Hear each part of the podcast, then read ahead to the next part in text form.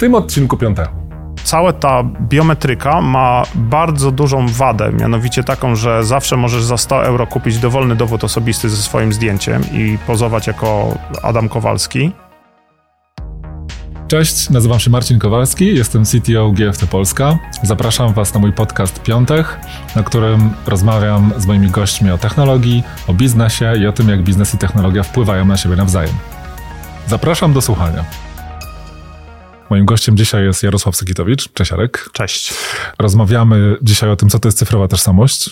Rozmawiamy o tym, jak to jest być technologiem wśród nietechnologów albo nie technologiem wśród technologów, jak się robi innowacje w Polsce i mam też nadzieję o tym, że trochę o tym, jak się robi produkt. G F T to nie jest firma produktowa, ale ma takie marzenie, żeby może jakieś produkty w jakiejś formie robić, więc to jest dla mnie super ciekawe.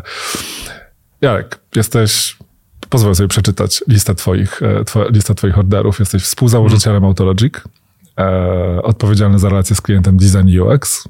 To jest informacja, którą wziąłem z, z jakiegoś miejsca w internecie, nie wiem, tak. czy autoryzowanego no, zgadza się. No, przez ciebie. Jesteś założycielem ZenCard, który z sukcesem sprzedałeś do dużej instytucji finansowej. Jesteś założycielem Linux News kropka p l. To jest nisko profilowa informacja dla pewnej grupy nerdów. I, i jesteś też założycielem Smart Apps, i, który, szczerze mówiąc, nie jestem pewien, jakiś produkt Yammero... Podobny tak, coś. Facebook dla firm to było w czasach, kiedy okay. tak, tak, takie rzeczy były modne. E, to znaczy, że jesteś człowiekiem, który lubi robić dużo rzeczy. E, tak, A D H D. No, A D H D, tak, okej, okay, dobra, dobra. E, w, to, to, to super. I teraz zacznijmy od, zacznijmy od Authologic, no bo to jest ta rzecz, na której się skupiasz teraz najbardziej i e, powiedz, co, co to jest, do czego to służy i i w, komu to pomaga? Mhm. Authologic to jest platforma, która agreguje i koordynuje cyfrowe metody weryfikacji tożsamości. Czyli używając naszego rozwiązania jesteśmy w stanie potwierdzać tożsamość ludzi na internecie i tym samym ułatwiamy im dostęp do instytucji finansowych, produktów finansowych, do ubezpieczeń, do produktów krypto i innych wszystkich, które wymagają przy, przy zapisaniu się weryfikacji tożsamości. No dobra, i teraz jako ja użytkownik konta bankowego po prostu, ja hmm. mam w jakimś tam banku X, to czy, czy to jest, w jaki, czy, czy ja, przepraszam za naiwność mojego pytania, ale w, dla wszystkich, którzy mogą nie wiedzieć, czy, czy korzystając z banku spotkam się gdzieś z Authologiciem, w którym miejscu mojej interakcji hmm. z, z bankiem mam szansę? Przy, przy otwieraniu konta. Authologic wspomoże bank w sytuacji, kiedy ty po wypełnieniu formularza, że chcesz otworzyć konto, nazywasz się tak i tak, oni muszą sprawdzić twoją tożsamość i to jest wymagane przepisami prawa. I sprawdzenie tożsamości do tej pory odbywało się w ten sposób, że musiałeś jechać do oddziału i tam sobie otworzyć konto i wtedy w oddziale ktoś cię prosił o dowód osobisty, ty go pokazywałeś, oni tam sprawdzali i, i otwierali ci konto. Później modne stało się sprawdzanie tożsamości poprzez, poprzez osobę, która przyjechała do ciebie z kopią dokumentów, czyli jakiś goniec po prostu przywiózł dokumenty i podczas ty, gdy ty podpisywałeś te dokumenty, to on prosił cię o dowód osobisty i on sprawdzał ten, tą twoją tożsamość. No i w momencie, kiedy nastała pandemia, te wszystkie metody sprawdzania tożsamości stały się bardzo karkołomne. No bo śmiertelnie niebezpieczne. Do, dokładnie. Więc, więc zaczęło być dość, dość mocno potrzebne sprawdzanie tożsamości na odległość. Tak? I to nie jest, jakby sprawdzanie tożsamości na odległość to nie jest technologia supernowa, bo ona jest mniej więcej więcej tak stara jak, jak internet i tutaj możemy tam taki rys historyczny opowiedzieć, jak to, jak to, jak to wyszło i dlaczego w ogóle ta tożsamość jest tak źle obsłużona w internecie, bo w ogóle to jest cały czas jakby problem nierozwiązany. Natomiast powód, znaczy moment, w którym to się stało absolutnie kluczowe, to był, to był właśnie COVID, pandemia i mieliśmy dwa problemy takie fundamentalne do rozwiązania. Pierwszy to jest dostęp do jakichkolwiek usług, czyli otwieranie kont, kupowanie nowego SIM-u w, w firmie telekomunikacyjnej i tak dalej. branie pożyczki i tak dalej. No i też dostęp do, do serwisów rządowych. I tutaj dość istotne stało się to, że nie wiem, dzisiaj masz dostęp do platformy pacjent kropka gov kropka pl czy, czy, czy innej właśnie logując się na przykład bankiem. Tak? To wszystko nabrało ogromnego rozpędu w czasie pandemii i ja uważam, że jakby pandemia sporo złego uczyniła na świecie, natomiast tutaj jedna rzecz, która jest pozytywna, no to jest przeszkoliła ogromne rzesze ludzi w zakresie użycia cyfrowych tożsamości i w ogóle jakby weryfikacji tożsamości online i, i, i zrobiła to wszędzie właściwie. Dobra, i teraz na takim trochę bardziej technicznym poziomie, no bo w, ja to tak rozumiałem jeszcze przed chwilą, że dostawcą tożsamości e, mojej e, może być na przykład bank, z którego korzystam. Mhm. Jeżeli kiedyś tam poszedłem, wypełniłem jakiś formularz, oni to zweryfikowali, że ja ten Kowalski naprawdę jest Kowalski i tak dalej, przedstawiłem się dowodem osobistym, więc to, to jest, to, to, jest to, to, to legal entity, które, które może potwierdzić, że ja to ja, jeżeli ma jakieś A P I. Tak. Natomiast to, to, to, czy, czy to jest tak, że czy, czy tak, czy to jest to, to, to, że po prostu pracujecie z jakimś szeregiem instytucji, na przykład w Polsce, które mają to, są godnym zaufania weryfikatorem tego, że ja to ja? I, i jesteś mhm. pośrednikiem pomiędzy tymi Jasne. Instytucjami, tak? Znaczy jest, jest kilka różnych, yy, yy, kilka różnych metod weryfikacji tożsamości w internecie. I ta najbardziej histor- sta, stara, historyczna, która jest teraz jakby uszlachetniana i ulepszana, ale jest jakby od początku internetu, to jest stare dobre, zrób zdjęcie swojego dowodu osobistego, a następnie zdjęcie twarzy i wyślij do nas. I to jest coś, co pokutuje do dzisiaj. To jest właściwie no nie wiem, dziewięćdziesiąt procent rynku, tak, plus minus. Zależy od, od kraju, bo u nas w kraju akurat już te w pełni cyfrowe metody są, są dominujące i to w znaczącym stopniu. Natomiast na świecie ogólnie w dużym stopniu używa się tej staro, starej metody zrób zdjęcie i, i później zdjęcie swojej twarzy. Natomiast mamy do czynienia też z drugą kategorią metod weryfikacyjnych, to jest wydawane przez rządy cyfrowe dokumenty tożsamości i w Polsce to jest, te nowe dokumenty tożsamości mają zaszyty chip N F C i to jest jakby nośnik elektronicznej tożsamości dla ciebie. I trzecia, trzecia metoda to jest użycie instytucji zaufania publicznego, jakim jest bank, jako dostawcy, dostawcy tożsamości. I to jest coraz bardziej popularne. W Nordykach to jest... W krajach nordyckich to jest jakieś dziewięćdziesiąt procent rynku w ogóle, ale to się różni regionami, tak? Bo na przykład, nie wiem, kraj taki jak Estonia, tam dziewięćdziesiąt procent ludzi ma cyfrowe dokumenty tożsamości, jest przeszkolone, jak użyć ich online, tak? W Polsce my raczej poszliśmy w kierunku banków jako, jako weryfikacji tożsamości, aczkolwiek nie ma w tym momencie jednego jasnego lidera, bo, bo mamy kilka metod. Mamy mObywatela, mamy Kirma I D, mamy EdoApp, czyli ten cyfrowy dowód osobisty, no i mamy selfie, czyli po prostu robienie zdjęcia dokumentu. Więc tutaj jakby cały czas jest, jest te, te wszystkie metody są w użyciu. No i teraz jak, jak to wygląda? Ty wspomniałeś o, o, o bankach jako dostawcy tożsamości. Zwykle jest to robione w ten sposób, że banki nawiązują współpracę z jedną organizacją, która jest albo założona przez same banki, albo jest wspierana przez te banki i udostępniają swoje A P I tej organizacji po to, żeby ona uproduktowiła Te, te A P I i te wszystkie banki jakby połączyła w jeden produkt.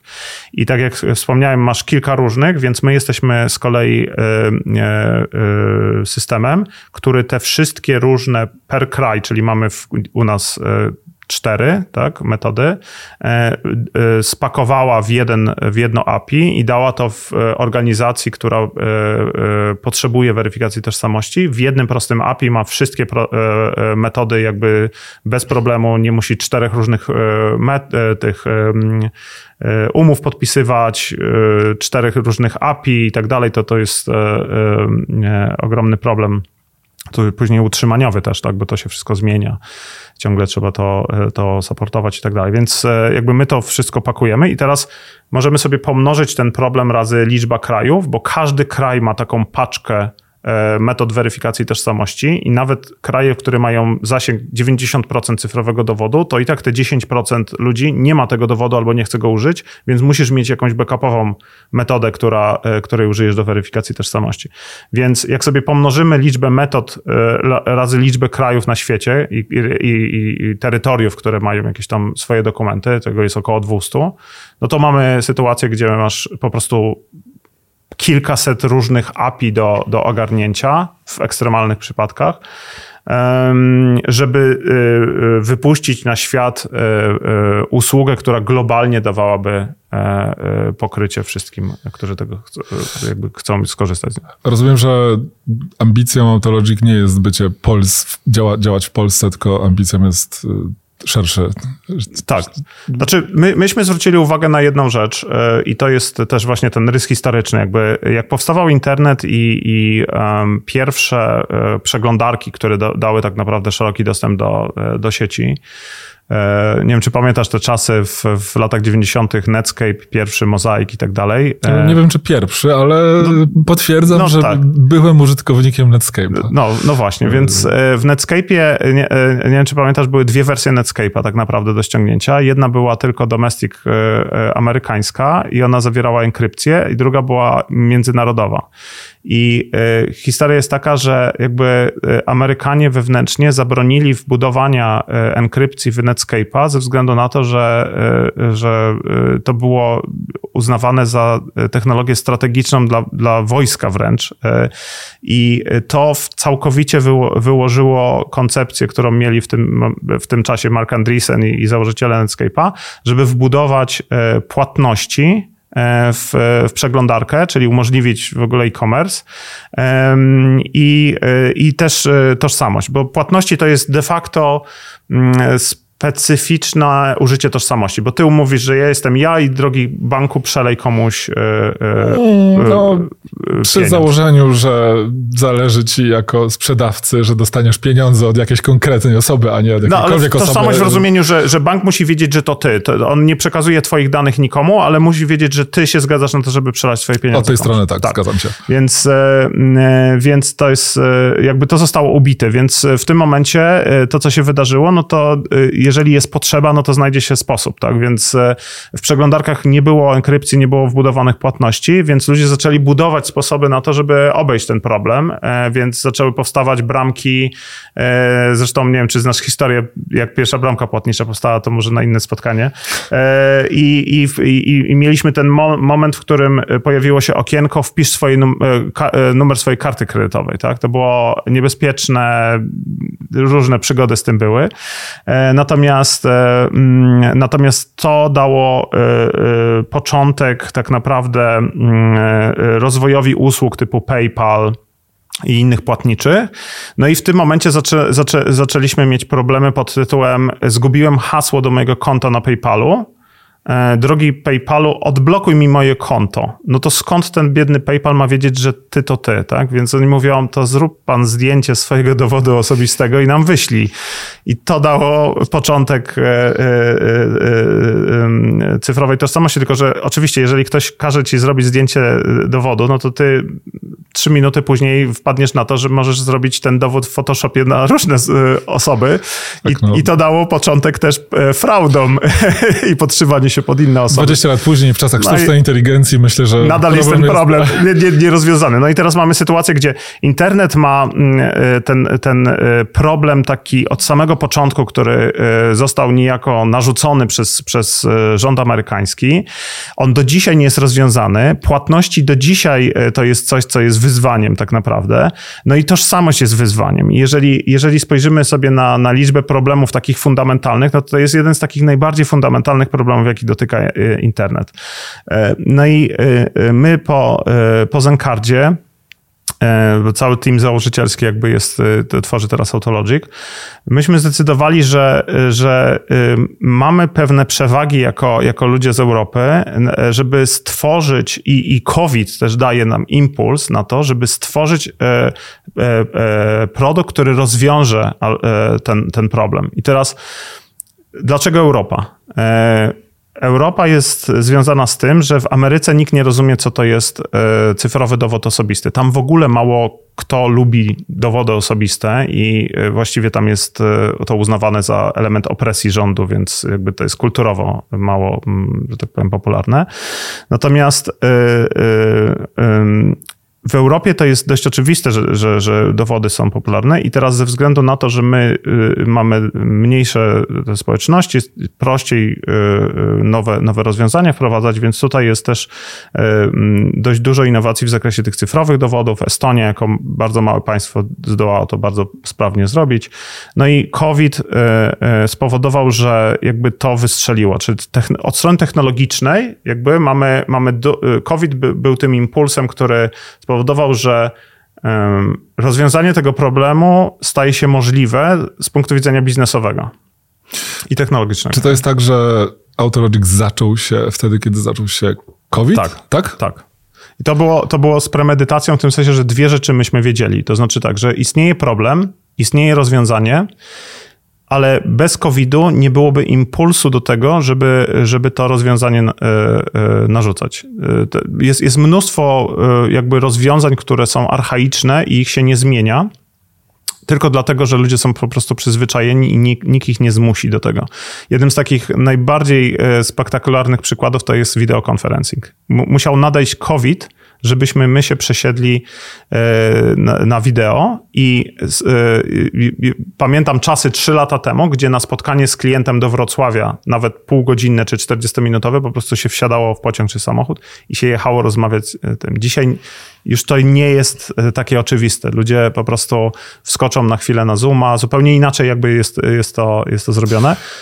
Chciałem powiedzieć, że mam paru znajomych z branży, e, którzy mówią mi, że oni nigdy nie włączą kamery, e, nie wiedzą, dlaczego te kamery w ogóle są potrzebne i wydaje im się, że jest to pewnego rodzaju opresja w stosunku do e, konsultanta I T, e, przy, zmuszać go do tego, żeby swój wizerunek udostępniał na odległość. Tak, e. i, to jest, i to jest powód, dla którego my e, e, wymyśliliśmy, e, e, e, znaczy skręciliśmy z produktem w tą stronę, którą skręciliśmy, ale to może być... E, bo tak sobie słucham tego i słyszę bardzo spójną historię w, od...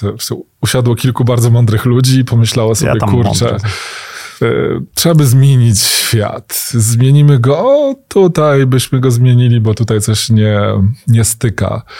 A teraz ułożymy plan i po prostu I on roz, rozpi- tak. rozpiszemy, go, rozpiszemy okay. go na etapy. No, akurat zaczął się COVID, więc tego już nie musimy przewidywać, bo to się akurat znaczy... wydarzyło. Mieliśmy tam, powiedzmy, że parę rzeczy mieliśmy prefabrykatów przygotowanych nie, nie. na różne e- ewentualności. Okay. E- I bum. I teraz... E- o- Ale to było trochę inaczej. To COVID spowo- sprowokował nas do, do pomyślenia o tym, a nie odwrotnie, że myśmy czekali na COVID albo, nie wiem... Jasne, to w, w, w, w, wybacz mądrych bym, by, mądrych bym zamienił na pragmatycznych i mamy komplet. No co być może jest to kwestia zdefiniowania, co, co znaczy mądrość. Natomiast, natomiast jestem ciekaw, na ile... Na, na ile ta rzeczywistość autologikowa wyglądała rzeczywiście tak, że, czy masz takie poczucie takiego bardzo konsekwentnego, przemyślanego planu, no bo można sobie zadać pytanie ze wszystkich rzeczy, tak trochę nawiązując do, do tych kilku rzeczy, które w życiu robiłeś, e, jakoś tam ze sobą związanych, nagle e, Authologic wyskakuje z kapelusza i w, rozumiesz, do czego zmierzam. Tak, tak, tak. Jak, jak bardzo jest to, jak bardzo jest to przemyślane, jak bardzo jest to dziełem przypadku. Jasne, jasne, jasne. Okej, okay. Wiesz co, to te wcześniejsze wszystkie rzeczy, które e, wymieniłeś, które robiłem, to, były, to było jedno wielkie pole minowe błędów. E, po kolei wchodziłem na, na, na poszczególne miny, więc jakby e, e, różnica w tym, co się wydarzyło z Authologiciem, to jest to, że pewne rzeczy, które już żeśmy popełnili jako błędy i pamiętaliśmy o nich, e, umieliśmy ominąć. Oczywiście nie, nie, nie obyło się bez, bez przygód. Natomiast to, to, to powiem właśnie, jaka, jaka była ta pierwsza hipoteza, bo jakby COVID spowodował, że my uznaliśmy, że jest dobry moment rynkowy na to, żeby naprawić problem z tożsamością w internecie. Wiedzieliśmy, że jest mnóstwo firm, które próbuje to zrobić i to nie jest tak, że my jedyni, jedyni wpadliśmy na ten pomysł. To było dość oczywiste, że jakby jest rozwój usług cyfrowych, finansowych, krypto bardzo mocno powoduje, że jakby wszystkie usługi finansowe się robią globalne, więc musisz obsłużyć tożsamość bardzo wielu ludzi naraz z różnych krajów, więc mnóstwo firm powstało, tylko wszystkie firmy wydawały się kierować w tą samą stronę, czyli jak zrobić to zdjęcie dowodu z obu stron lepsze i jak zaprząc bardziej wyszukany machine learning do tego, żeby porównać twoją twarz i cechy biometryczne z tym, co wyłonią jako, jako zdjęcie. Czyli oni podeszli do tego na zasadzie mamy problem, bo te, ta biometryka czy to selfie słabo działa, więc naprawmy ten problem. A my się zastanowiliśmy w tą stronę i to mówię znowu, ta, ta przewaga bycia w Polsce i w Europie w ogóle jest taka, że my widzimy, o, jest Bank I D, mamy cyfrowe dowody osobiste, jakby to nie jest takie hop-siup i nasza pierwsza hipoteza to była taka, że cała ta biometryka ma bardzo dużą wadę, mianowicie taką, że zawsze możesz za sto euro kupić dowolny dowód osobisty ze swoim zdjęciem i pozować jako Adam Kowalski. Dam ci link. Nowak. natomiast natomiast warto by było zrobić coś, co jest w pełni cyfrowe, bo wiesz, problem, problem który, który masz po tym, jak zrobisz to zdjęcie, jest taki, że ktoś musi po drugiej stronie w banku czy, czy w instytucji finansowej obejrzeć to, bo to nie jest tak, że, że maszyna powie na sto procent to jest ta osoba. No, osiemdziesiąt procent, że to jest ta osoba. I, no tak, analogowa luka. Tak. To... I, teraz, I teraz mamy sytuację, okej, okay, zróbmy coś, co jest całkowicie cyfrowe. I my y, jeszcze w ZenCardzie bardzo mocno się przyglądaliśmy open bankingowi i wpadliśmy na to, że zamieciemy cały ten rynek K Y C z zrobieniem Open Banking I D, czyli wykorzystamy A P I otwartej bankowości do tego, żeby zrobić nową, nową infrastrukturę tożsamości, używając banków bez jakby specjalnej ich zgody z ich strony, no bo Open Banking muszą zgodnie z dyrektywą P S D dwa udostępniać każdemu, kto ma odpowiednią licencję i tak dalej. I użyjmy tego jako railsów do zbudowania cyfrowej tożsamości, w pełni cyfrowej, która będzie super prosta w użyciu, dawała zawsze ten sam... Ten. No i okazało się, że klienci, jak do nich poszliśmy, to powiedzieli, że Open Banking I D jest fajne, bo daje szybkie rezultaty, imię, nazwisko, adres w Polsce, akurat tam po, poza Polską niekoniecznie. Daje historię rachunku, co się bardzo przydaje przy identyfikacji osób, które biorą pożyczki i tak dalej, wszystko super, ale my potrzebujemy jeszcze X Y Z, czyli danych typu PESEL, numer dokumentu i tak dalej, bo mamy takie procedury, albo tak nam nakazuje regulacja. No i w tym momencie my mówimy, ok, to teraz albo my się zakładamy z rzeczywistością, że nadejdzie coś, co będzie dominującą metodą, która wygra ze wszystkimi innymi metodami weryfikacji tożsamości i postaramy się ją zbudować i zdobędziemy w ten sposób, jakby rozwiążemy ten problem z, z, z tożsamością na świecie. Albo, co widzieliśmy w świecie płatności, pojawi się tysiąc różnych metod weryfikacji tożsamości, które będą raz lepsze, raz gorsze, ale z jakiegoś powodu będą preferowane w różnych tam regionach czy, czy rejonach świata. I potrzebne jest coś, co będzie umiało je powiązać ze sobą w logiczny, w logiczny sposób i da do, do nich dostęp najprościej, jak to jest możliwe. I po zastanowieniu, i znowu tą analogię do płatności, gdzie jak rozmawialiśmy, to było jedno, jedno pole, tak, wpisz kartę, nagle urosło, że jak dzisiaj wchodzisz zapłać, to dostajesz listę opcji, blik, przelew natychmiastowy, zapłać tam z PayPal albo Klarną, zapłać kartą, zapłać Apple Pay, zapłać Google Pay i my, myśmy się spojrzeli po sobie, mówimy, wygląda mi na to, że wszystkie te firmy, które robiły płatności, zaczną też w jakimś stopniu te big techy tak robić też tożsamość, zresztą oni jakby robili to, to wcześniej w tej uproszczonej formie i ten rynek będzie się tylko i wyłącznie komplikował globalnie, a nie będzie się upraszczał. Czyli nie, nie powstanie nic, co będzie globalnym, nie wiem, jednym dowodem cyfrowym całego świata, tylko będzie trzy różne rodzaje weryfikacji per kraj. I to jest do tej pory zakład z rzeczywistością, że tak będzie i w tą stronę będzie fragmenta- fragmentacja tego rynku będzie postępować. I na chwilę obecną tak to wygląda. To znaczy wchodzą coraz now- nowsi gracze i teraz Apple ogłosiło Apple Wallet I D, i który wejdzie teraz w iOS szesnaście z, razem z A P I i aplikacje będą wbudowywały Apple Wallet I D. Więc jakby nasze, nasza hipoteza okazuje się prawdziwa na, na, na chwilę obecną.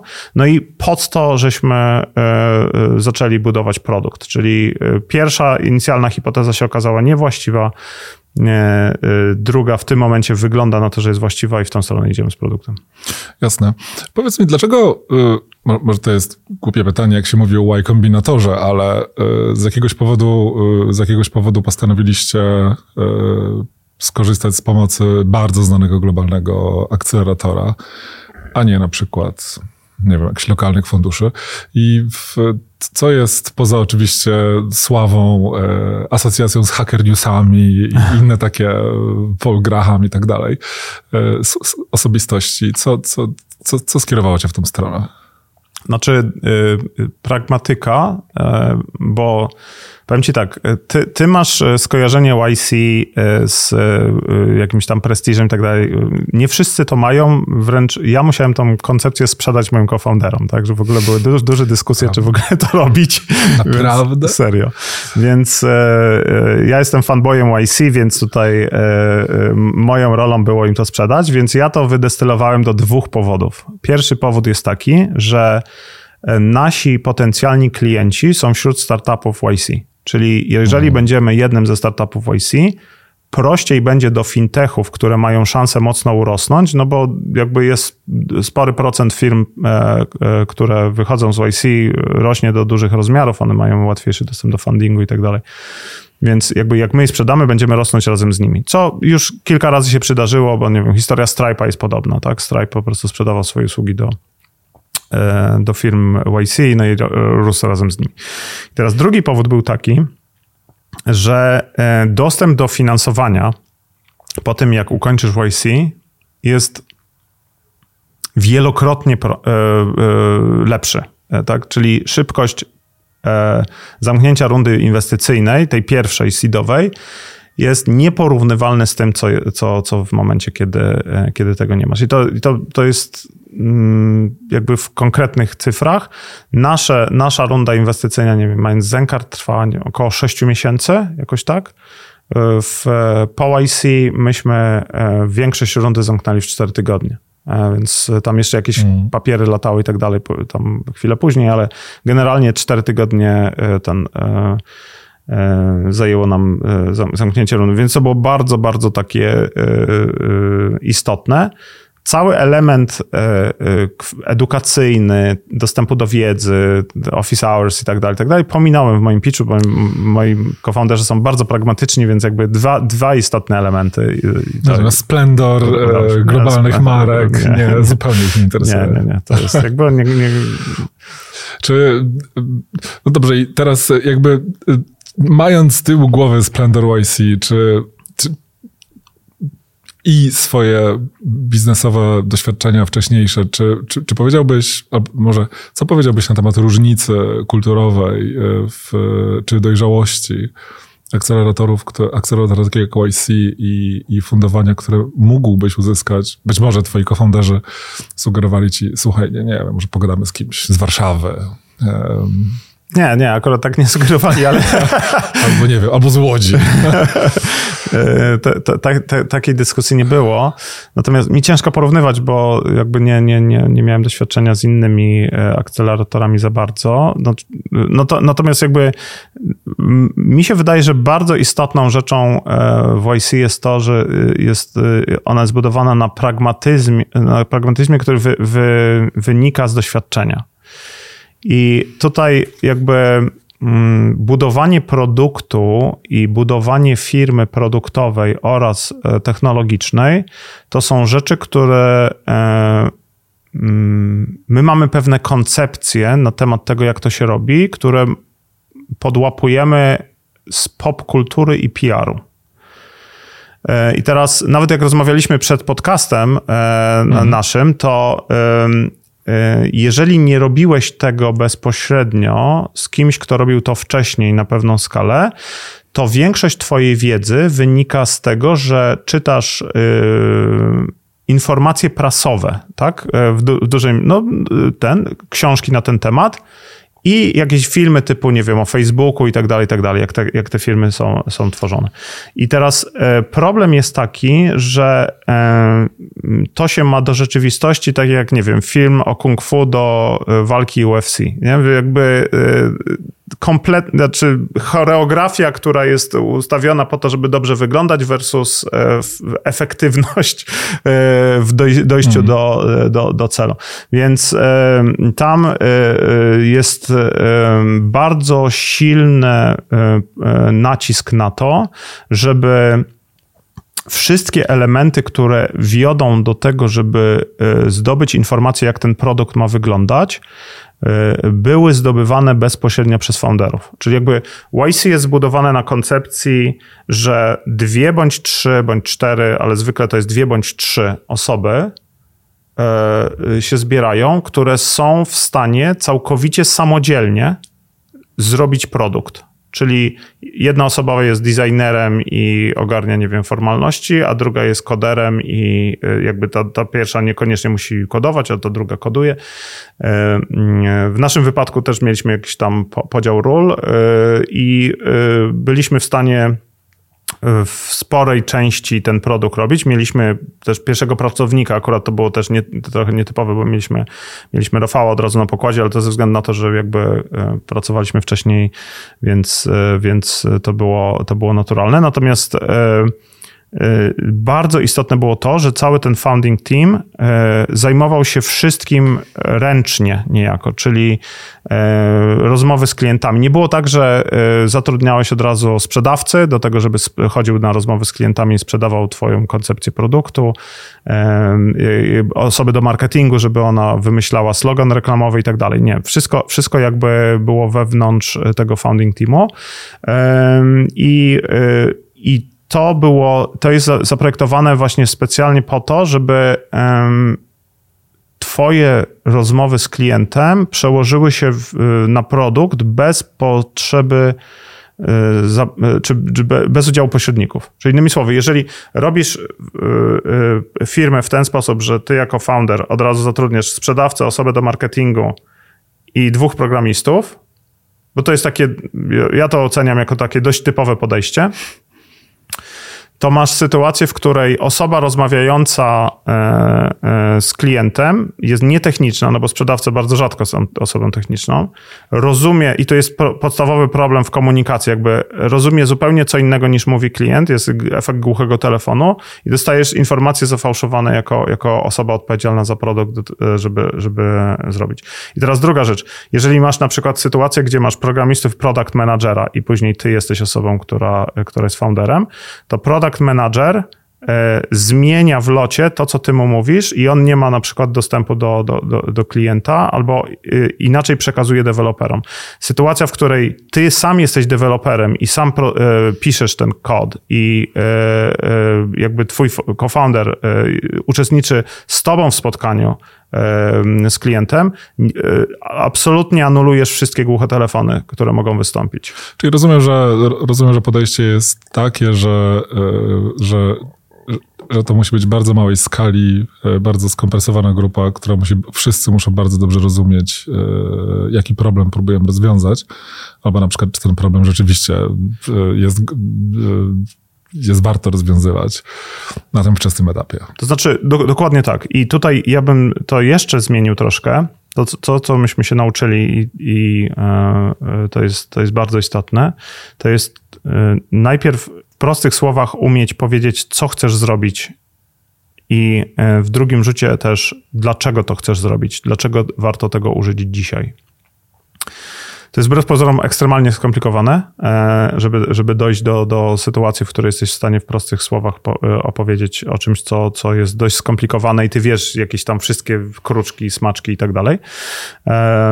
I no i właśnie to skompresowanie tego zespołu powoduje, że ty te, tą, tą historię, dlaczego to robisz, udoskonalasz i razem ją budujecie i później ona żyje wewnątrz organizacji, czyli produkt i tworzenie produktu idzie w tą stronę, że ty musisz znać odpowiedź i umieć przekazać ją innym, dlaczego to, co robicie, ma sens i dlaczego warto tego użyć dzisiaj i to żyje tak samo na zewnątrz, jak wewnątrz organizacji.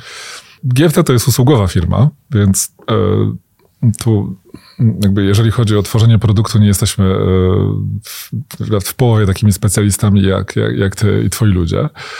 Natomiast no, z naturalnych względów bycie produktową organizacją albo w pewnym sensie romansowanie z produktem jest, jest, jest rzeczą, która dla nas jest, czy, czy dla organizacji takiej jak G F T jest bardzo atrakcyjna ze względu na możliwość odłączenia wzrostu rozwoju biznesu od, od, od ludzi, którzy, którzy dostarczają usługę. W naszym modelu jest tak, że ten biznes jest jakby miarą, w pewnym sensie miarą sukcesu biznesu w obecnym modelu jest to, ile ludzi, ile ludzi pracuje dla naszych klientów. I teraz ciekaw jestem, bo oczywiście takie, takie, takie sentymenty się pojawiają u nas sobie regularnie. Jakby myślimy, pracujemy nad tym, w jaki sposób można by część tych rzeczy, które robimy, uproduktowić. Kto, według takiego dosyć też wydaje mi się pragmatycznego bardzo myślenia, na przykład obserwowania pewnej powtarzalności rzeczy, które robimy z klientami dwudziesty, trzydziesty raz. Jakby ludzie, ludzie realizują, realizują podobne rzeczy, więc, więc pojawia się naturalna myśl, hej, Może, może, może zróbmy paczkę, nie wiem, zawiążmy to kokardką mhm. i próbujmy to w mądrzejszym modelu, w mądrzejszym, w mądrzejszym modelu sprzedawać.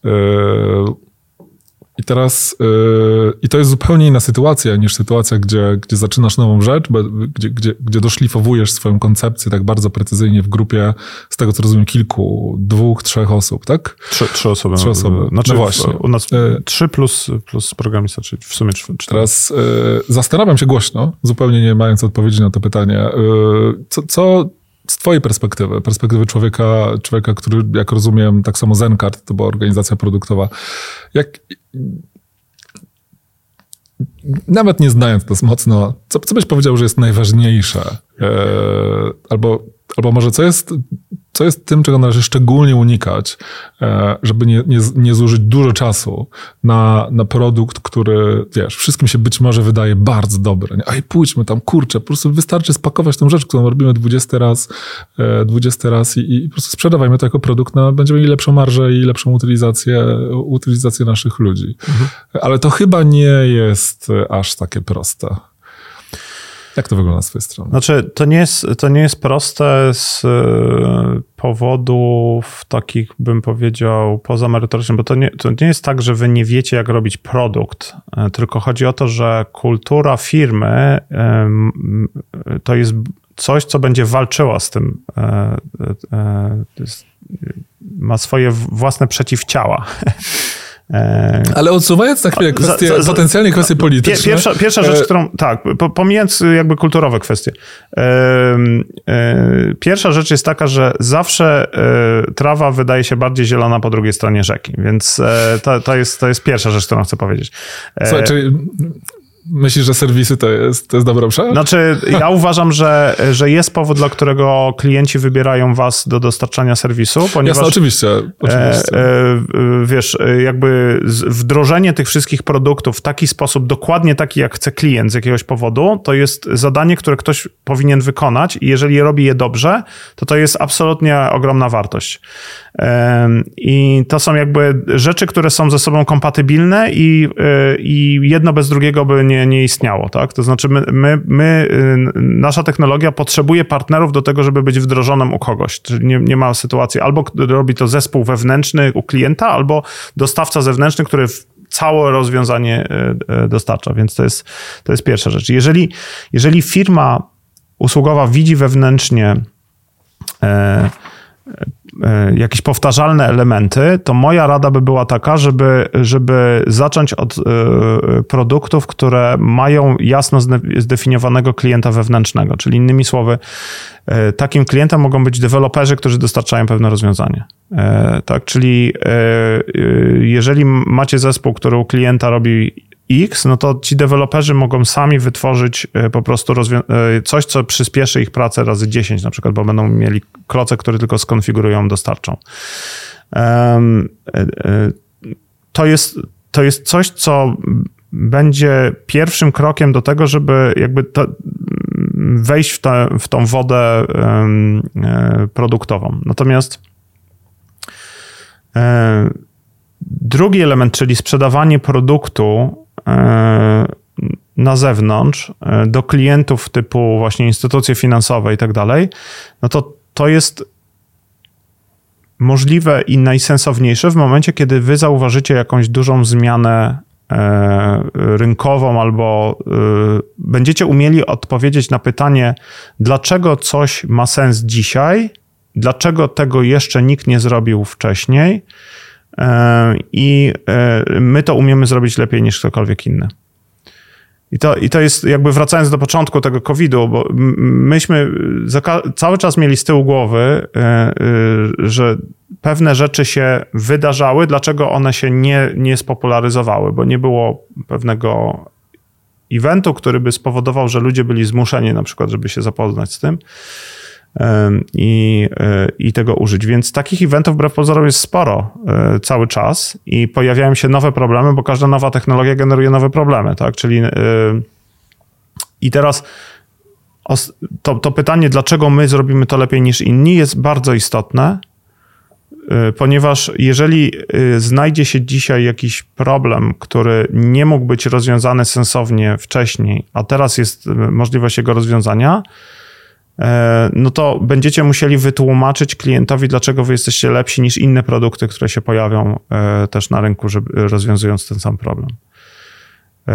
Więc i, i, i, to, i to wytłumaczenie musi być spójną historią, którą też opowiadacie sobie wewnętrznie i teraz im bardziej skomplikowany to jest produkt, tym więcej ludzi jest zaangażowanych, tym bardziej spójna musi być ta historia, ponieważ każdy z tych ludzi, którzy, którzy tworzą produkt, musi rozumieć, dlaczego on ten produkt tworzy.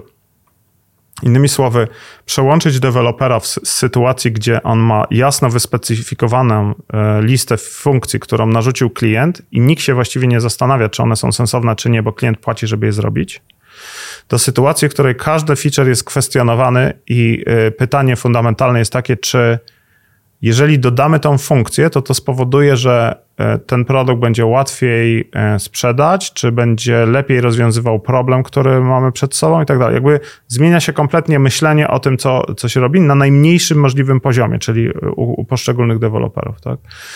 Um, i to, się, to się dużo łatwiej e, robi w trzyosobowym zespole.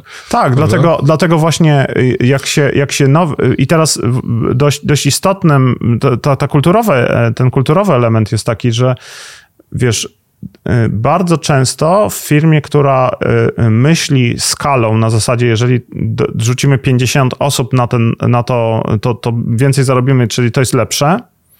Bardzo ciężko jest myśleć w tą stronę, że jeżeli rzucimy tylko trzy osoby, to one będą się szybciej w stanie poruszać i będą umiały pro, łatwiej zmieniać kierunek, ponieważ tak jak ja ci powiedziałem w wypadku Authologic, myśmy musieli zmienić kierunek. I teraz pomyśl, jakbyśmy mieli pięćdziesiąt osób w zespole i wy, wytłumaczyć wszystkim pięćdziesięciu osobom, że Open Banking I D to nie jest rozwiązanie typu srebrna strzała, która rozwiąże wszystkie problemy identyfikacji, tylko musimy, przełączamy się i zaczynamy robić platformę koordynującą i agregującą różne metody weryfikacji tożsamości. Zapewniam cię, że dziesięć procent z tych ludzi by natychmiast powiedziało, że to jest bez sensu i że nie po to tutaj się zatrudniały, żeby robić jakąś do platformę. Konsekwencji. Tak, tak, tak. I wiesz, jakby, a sytuacja, w której masz trzy cztery osoby w zespole, no to to jest po prostu jedna dyskusja na zasadzie, hej, wygląda na to, że to nie ma sensu, musimy robić coś to, to inaczej. i robimy coś inaczej. I to, to zajmuje pół I godziny. Rozumiem, nie wiem, czy miałeś okazję poznać inne zespoły w, w tej rundzie Y C, w której rozumiem, że tak. to jest zawsze, zawsze jest tak, że to jest mała grupa tak. ludzi? Tak? tak? To jest zawsze tak. bardzo fokusowane. To znaczy inaczej, zdarzają się firmy, które są bardziej dojrzałe i one są przyjmowane do Y C, ale zawsze tylko i wyłącznie founderzy uczestniczą jakby w Y C i widać też, samo Y C mówi jakby, klucz, kluczowym problemem jest to, że jeżeli za, za szybko zatrudnisz, to jest takie nieintuicyjne, tak, bo bardzo dużo ludzi, i to jest znowu nawiązuje do tego P R-u i tych filmów i tak dalej, jakby ocenia firmę po jej wielkości typu ile macie ludzi, jak masz sto osób w zespole, no to a, to jesteś gość, nie? Ale jak masz trzy osoby w zespole, albo nie daj Boże nie masz w ogóle nikogo w zespole, to, to jakaś fejkowa ta firma jest. Więc y, to jest taka nieintuicyjna sy- sytuacja, gdzie y, małe zespoły y, są w stanie szybciej dostarczać y, produkty i to jest, nie wiem, iPod. Ile osób było za, za, zaangażowanych w, tw- w stworzenie iPoda? W dużej korporacji Apple'a w tym momencie oni, oni byli już... już... No, chyba tylko Steve Jobs, prawda?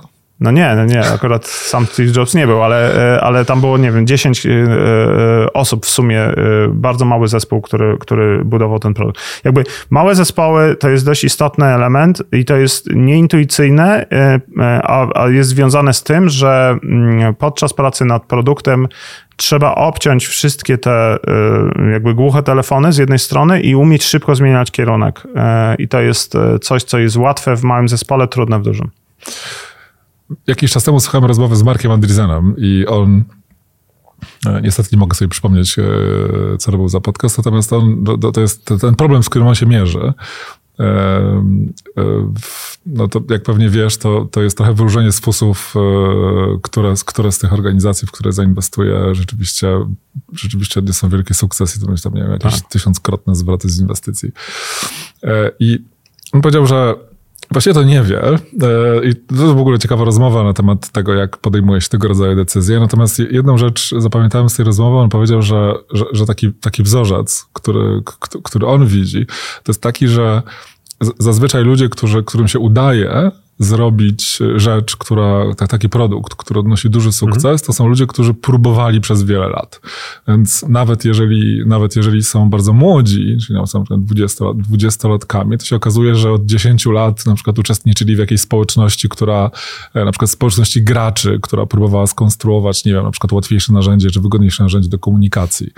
Więc to taka, takie, można, można to nazwać pewnego specyficznego rodzaju doświadczeniem. Czy po- powiedziałbyś, że, powiedziałbyś, że to jest... Yy, podpisałbyś się po czymś takim?